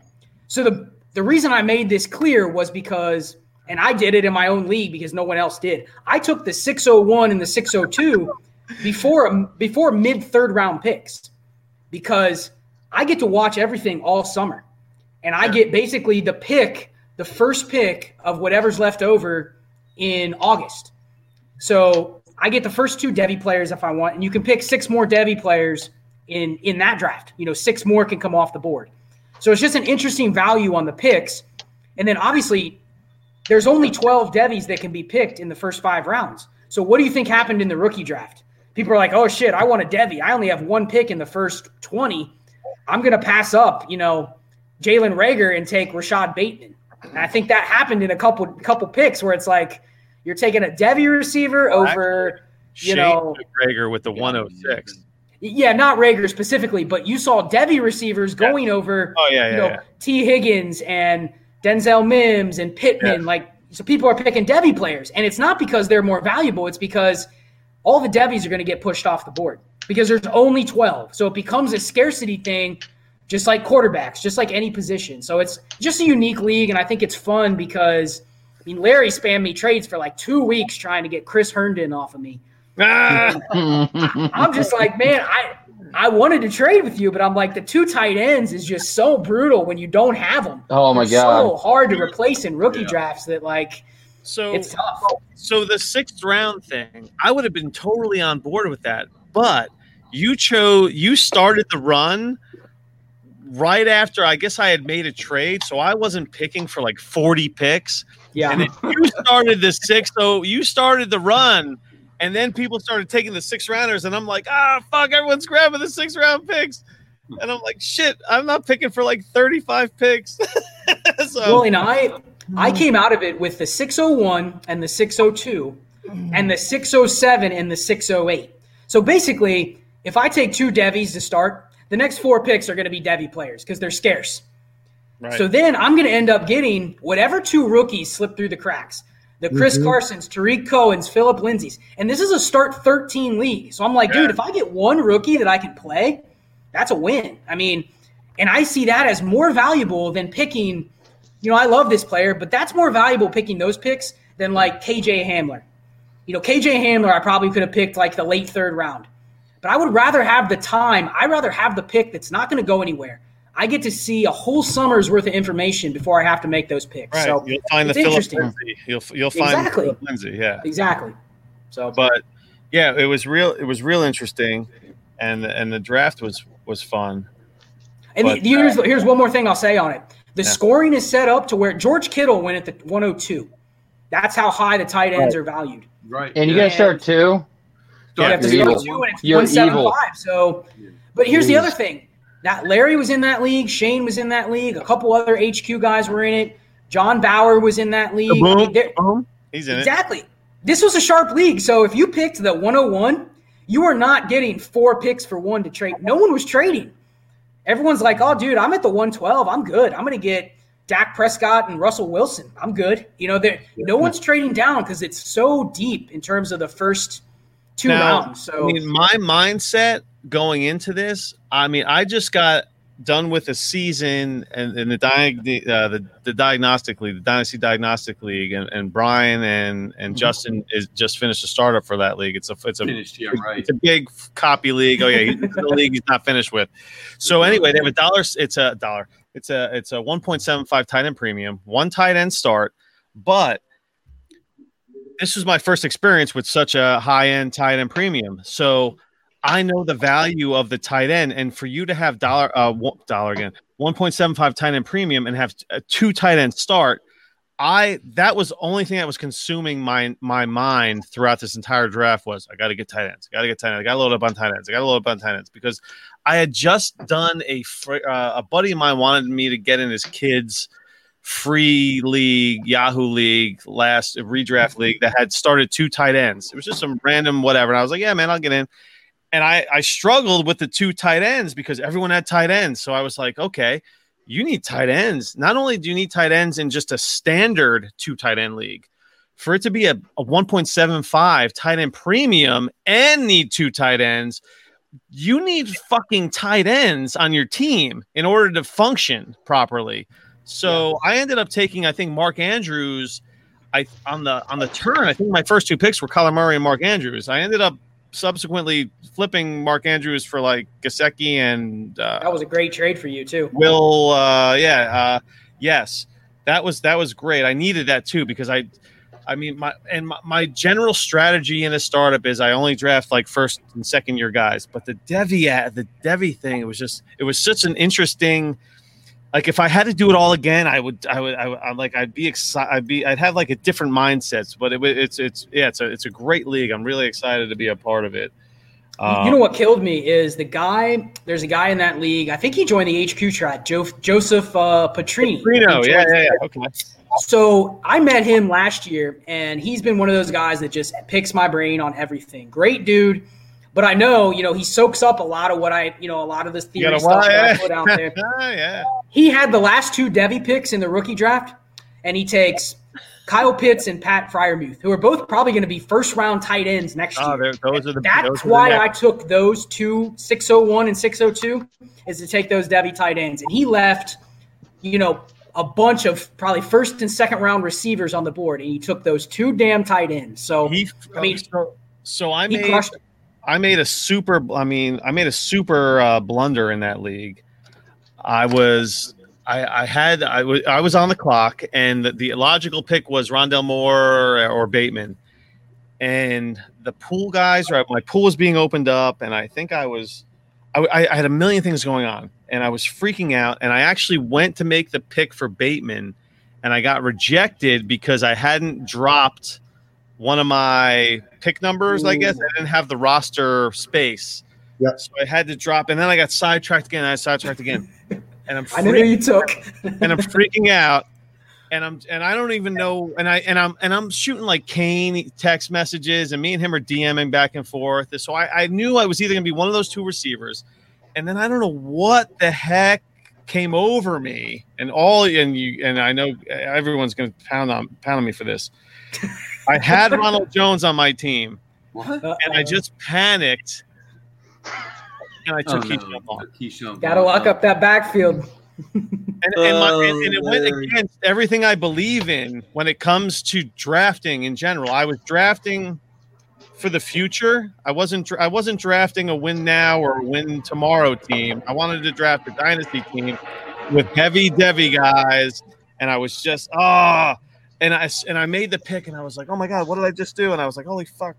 And I'm like, oh fuck now, and then I start thinking about everyone else in the league, and I'm like, oh fuck, I'm a laughing stock of this fucking league. so then I was just like, oh, fuck it, hey, who cares? Hopefully, fucking is. And you know what? I haven't drawn. I, I have no shares of on anywhere. That was that's the only single one share I have of him because I was so devastated by that I made that pick that I that I ha- I look the other way anytime he's like sitting there in front of me in all my other rookie drafts. so that's uh, there was the, there's that man. Holy shit! I can't wait. I'm so happy to get that off my chest you got that's the first time I've talked about this. I mean, I mean, you're right though. Those those two tight ends with tight end premiums are. I mean, you're. I'm looking at your your roster, and you have guys like Nick Boyle, and you're going, man, I actually like him. Like he could be thrown in there and score like eight points in a given week. Like Dude, that's valuable. Andrews gets a knee or anything. Tight ends yeah. get hurt too. That's the thing. Tight ends get hurt a lot. So Boyle's a huge pick, man, but in a, in a two tight end. Uh, but, but getting uh, since we're talking about run and gun, uh, another thing Scott did in his league, uh, in this league, uh, he sends a message out. He DMs the league and he's like, "I'm selling Bryan Edwards at 8 p.m. tonight to the highest bidder, and if and I will delete, I will reject your trade offer immediately. Once if it's not as good as the best one I have." So everyone starts, I guess, throwing you offers. Shane comes in with a good one, and you're like, Shane so far is the best offer. And then, you know, uh, what I mean, what? Let's hear about the the mindset or how you came up with this idea and how where does this come from? Did you did you come up with this? Did this happen in one of your leagues? Did you adopted it? How? Where did this come? I love this idea. Where did it come from, and how has it worked for you? I want to know. Yeah, so we have a league where it's it's been going on for four years, and there's a couple guys in there that just auction. They just auction like something every single month. And you know, one guy auctioned the 102 rookie pick, and I'm like, dude, I wouldn't auction that because you're committing. You can put rules in there, but typically what I do is like, hey, I'm I'm I'm gonna trade this player at 11 p.m. So I'm gonna trade him, even if I get shit. And I've been burned. I've done this in nine leagues thus far this year and I think two or three I've ended up like I, I did one for Bryan Edwards in a league that wasn't so active. I traded him for two future third round picks. Ouch. And it it's mm. it's auction money, so it's not as bad because I can just convert it to dollars, but still, I mean, it was all shitty offers. But yeah, I just it spices up the activity and ideally what you can do is I will reply back within like five ten minutes when I get the offer and I'll just say, "Hey, I got an offer that's one for one or, you know, here here's where you stand basically. So basically keep coming at me, you know, keep shooting shots. It might catch my eye because my values might be different than yours. So it worked out good. Of course, Shane was like, Shane's first offer was, you know, Derrius Guice, which I need running backs. I'm a zero RB guy, and Edwards was like my 10th receiver. So I'm like, okay, that's pretty close straight up based on my team needs. But then he throws in a second and a fourth.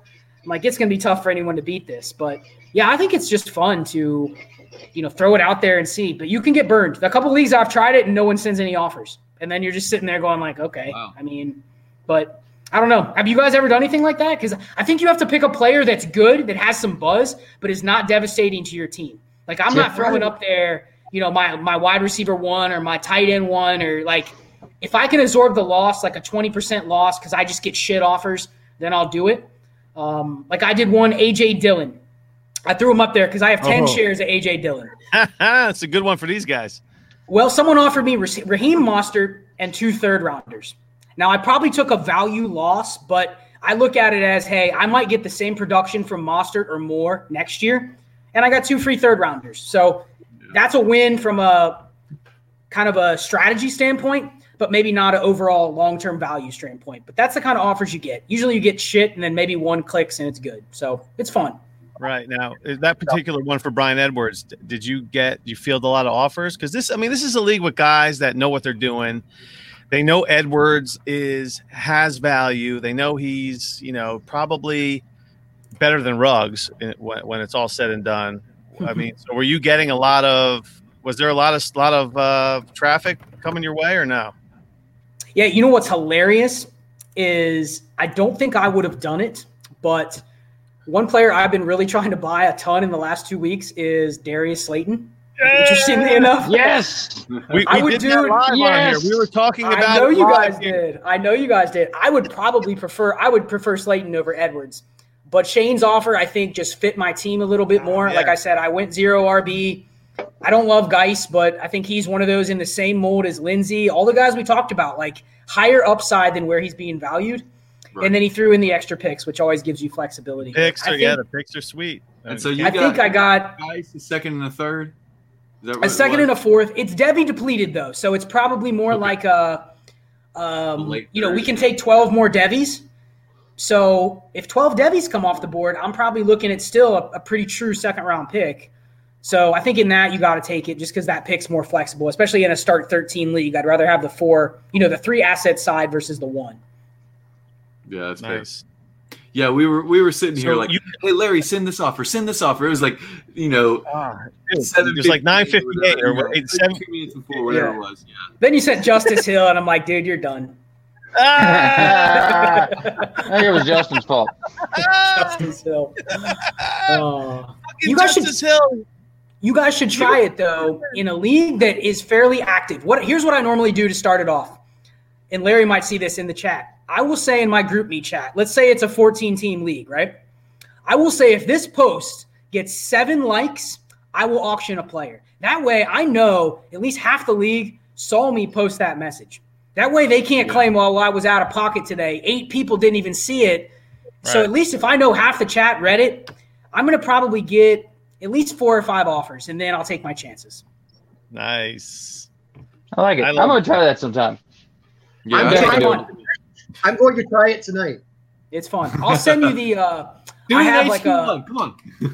I have a script. I will send it to you guys if you want, like of what I post, and you can just fill in your player names, and you can just paste it in your chat, and it looks pretty good. Yeah, I would love that because I'm taking notes. But I would Good. I want to see it. So Scott, how many leagues are you actually in? Oh boy! And how many? Okay, I have three. It's a three-part how question. Many fingers, how, how many fingers and toes do you have? How many leagues are you in? How many do you commish? And what is the percentage best ball versus just regular league? So I commish 11 dynasty leagues. Golly. I am in 47, and only one of them is best ball. Believe it or oh, not. What? What? Only one of them is best wow. ball. Oh, it wow. gets it gets better. I am in, I have a high stakes partner that we play FFPC, and I'm so deep in terms of what I've spent on FFPC leagues already. I've already signed up for 20.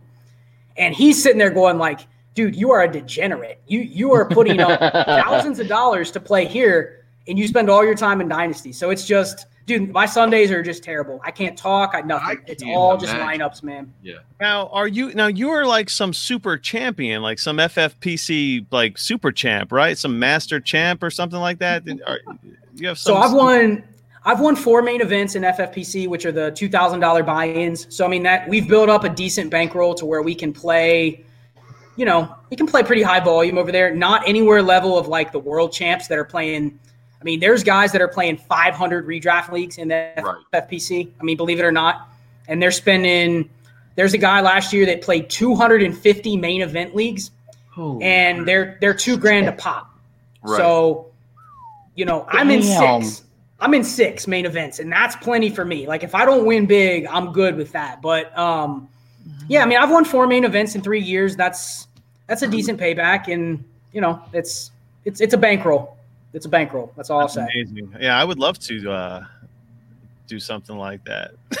That's we hey, Jared, we'd all love, I'd love to roll the dice, baby. I would do. I just got to sell a kidney first. Listen, Jeremy, Jeremy got in the pros versus Joes last year under Dynasty Football Factory, and he won his league. There's six leagues of 12 people each. He won his league, so he now won a main event this year, two thousand dollar entry, and Wow. He's like, oh, I don't even know when I'm going to play it. I'm like, dude, you better cash that in because I mean, two grand. There's a nice prize if you if you cash in that. So is that, is that 12, it's possible. Are they, are they, 12 team leagues? They're 12 team leagues. The playoffs run uh, week 12 and 13. So it's an 11 game regular season. 12 and 13 is the playoffs. And then the top 400 teams go to a qualifying tournament and they play week 14 through 16, total points throughout the three weeks. And then there's prizes, you know, first, second, third, fifth, 20th, 30th, 50th. So yeah. it's big because this year, the biggest thing about FFPC is that the bye weeks come into play. This year, Tampa Bay and Carolina have bye weeks week 13. So are you taking Christian McCaffrey 101 if you know he's not going to be there in your championship oh. week? Wow. Yeah, that's big, that's a big decision yeah. right there. Yeah. Or or is there, there trade deadlines and stuff? Are you, are you, trading or no? No trades. It's all redraft, no trades. Waivers ends in week 10. Um, it's it's very much like best ball because it's only 20 roster spots. So you do have to enter the playoffs because there's no waivers the last six weeks. You do have to enter the playoffs with like, you know, you got to have two kickers, you got to have two defenses, you got to have your handcuffs, like because there's no bailing out if guys get hurt. But this year with Tampa Bay and Carolina, those two teams, I mean, that's that's Godwin, Evans, DJ Moore, Ke'Shawn Vaughn, McCaffrey. I mean, that's a lot of fantasy relevant guys in the first right. five or six rounds that are going to be out of pocket. So I just avoid those players, honestly. Wow, that's a big yeah, that's a big hit right there that week. So yeah. all right, man. Well, uh, I have one more one more question. I think it. Uh, what Allen Lazard? Where are we where are we at with him? Oh god.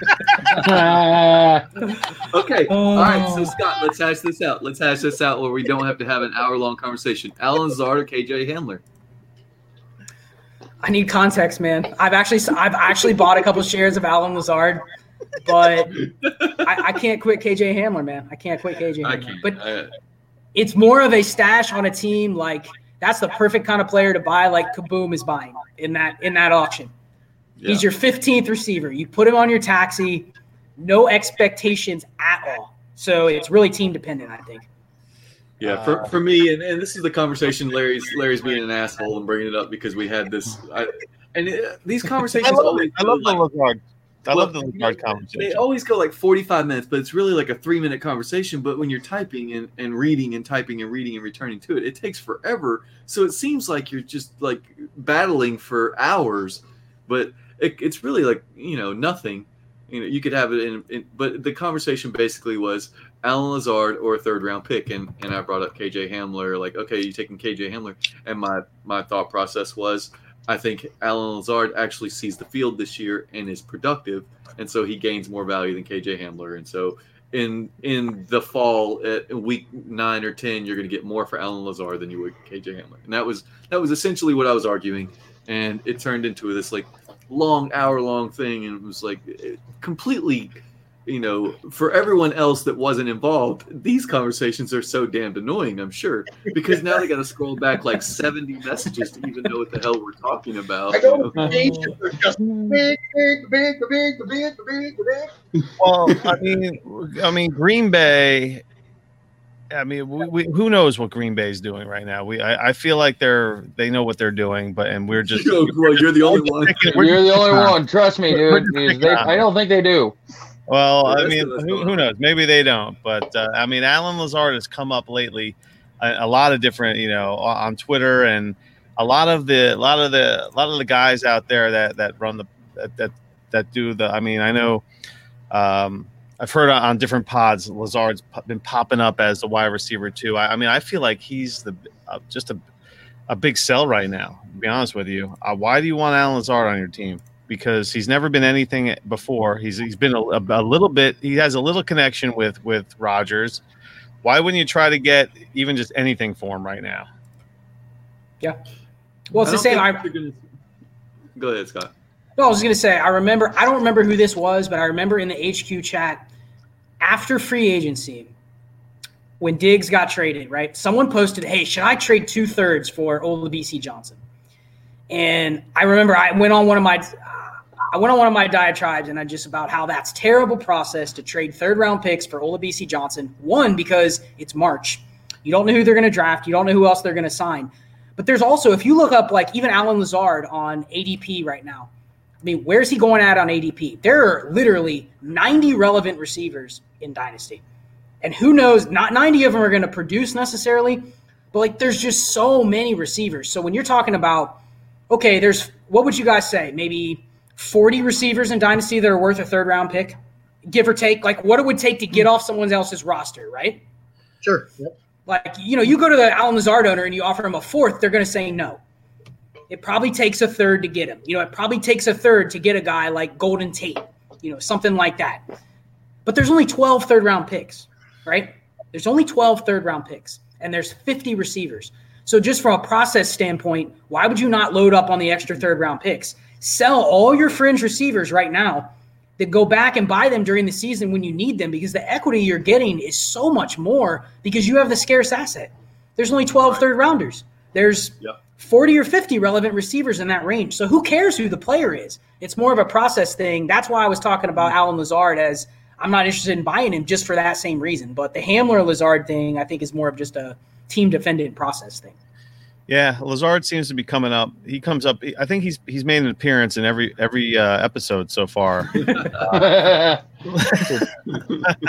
I mean, we got a couple well, Packers. This time was your there. fault, you jerk. Well, hey, man, you, the Packers fans didn't say anything about Lazard. Okay, I, I, I, am I'm in, I'm intrigued by Lazard. I feel like he's a he's like the perfect redraft guy uh, to to just pick up at, at the end of your draft and in Dynasty, oh man, there's so many guys that are there's so many guys that are going to be all about Lazard. Oh, he's the man, just like those the Robbie Anderson folks. You know, the, they're going to be the same guys that are all about Lazard, and I feel like you could just get anything for him because. Yeah. See, my thought process, if I could get two thirds for Lazard, I'd sell him in a heartbeat. But right mm-hmm. now, he's a third. He's he's equal to a third rounder basically. And my thought process is, if he's rolling out there and he's a 55 for 805 guy, you can get a late second for him. And so you gain value. Whereas I don't think any, you know, the, the uh, in, in the ADP right now, Tyler Johnson is going right ahead of him. Who's going to be more valuable in October of 2020?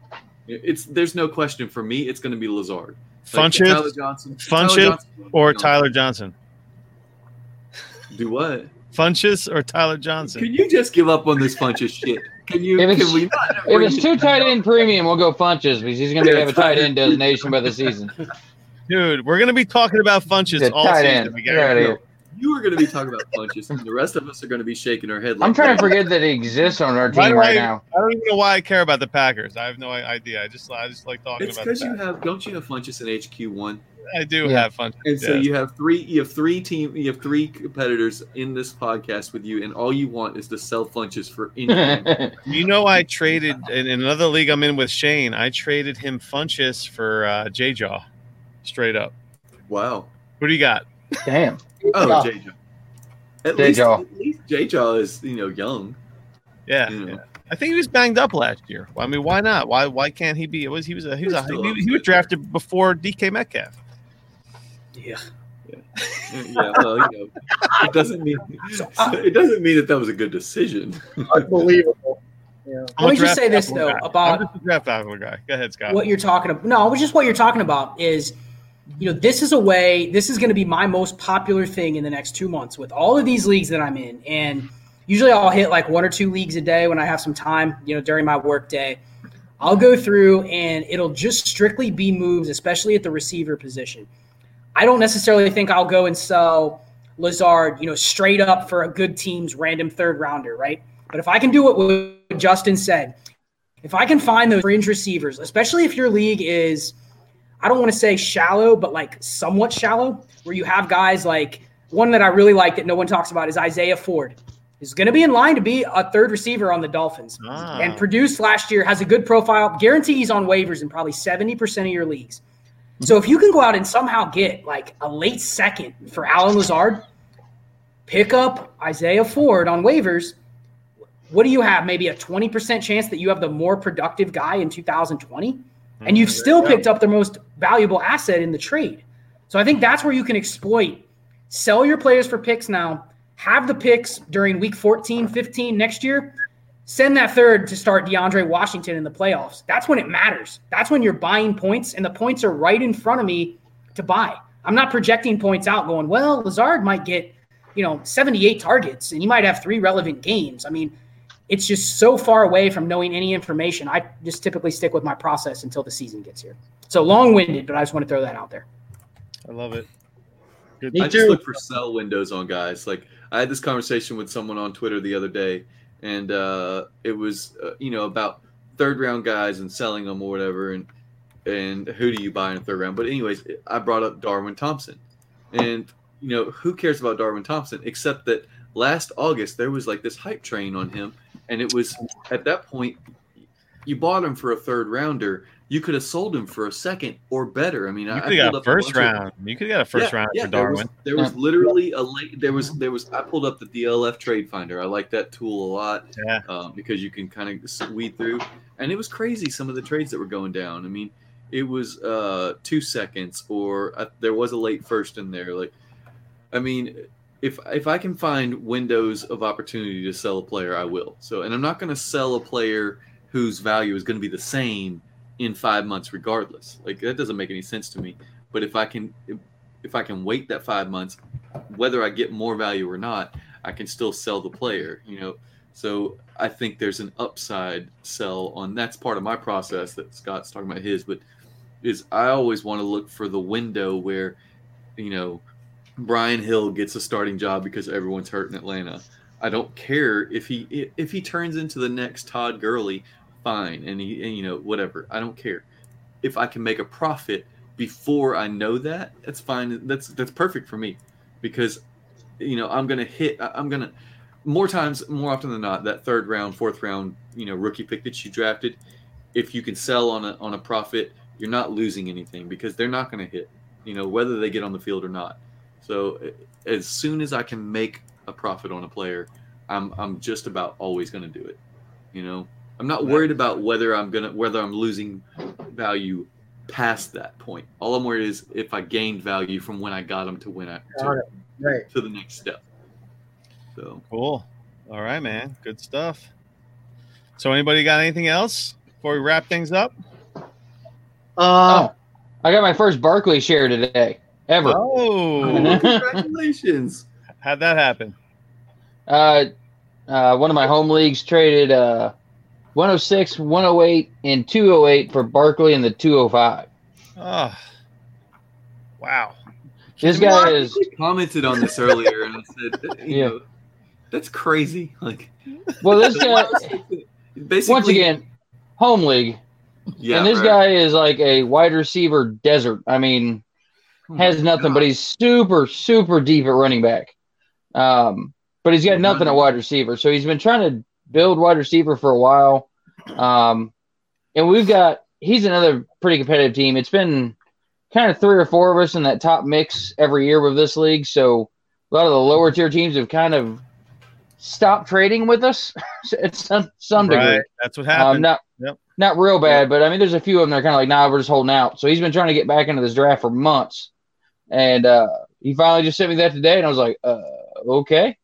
Well, Brian, congratulations for moving up and moving him down in that four team pecking order because, uh, yeah, the 106 and the 108. And, and you gained three spots in the second round for. Yep. Uh, 10 teams. Yeah, right, right. I have to be at, uh, you know, men's there. Yeah, that's just. So I'm pretty pumped about. Absolutely. Good for you, man. I mean, you're still looking Whatever, like, Brian. Whatever. Yeah. I don't play um, leagues with people. Like before I go, um, my buy low was T.Y. Hilton. Go buy T.Y. Hilton if you're convinced. And oh, good Scott, lord. Scott, thank you for coming on, man. Between you and Justin, since I got in that HQ groupie chat, I've learned so much from you too, and I, I just appreciate the both of you. And I feel fortunate to be on here with you guys. It's been fun. Thank you. Yeah, yeah, guys, thanks for having me on. I sometimes feel like Justin and I could have like our own dynasty debate show and actually go back and forth. Like it's fun. You know, Scott, I came on your show like you know months ago. I guess it was like January, February, and it wasn't like the chat at all. I was telling the guys they were like, "We'll just let you guys go for an hour," and you know, but it's like it wasn't as combative. But there are times where we get into it on the chat. And it's like, yeah, you know, this is this and that, yeah. That, you know now the but chat, like the chat is the HQ. It's the it's the, it's the Dynasty Trades HQ Patreon um, chat, GroupMe chat, yeah, which we're all a and, member of. Yeah. and sometimes we'll just throw a piece of meat out there, and Justin and Scott will just go and like, over it for like for like an hour or two. And, Uh, we're like, uh, this chat's been quiet for ten minutes. Time to start something.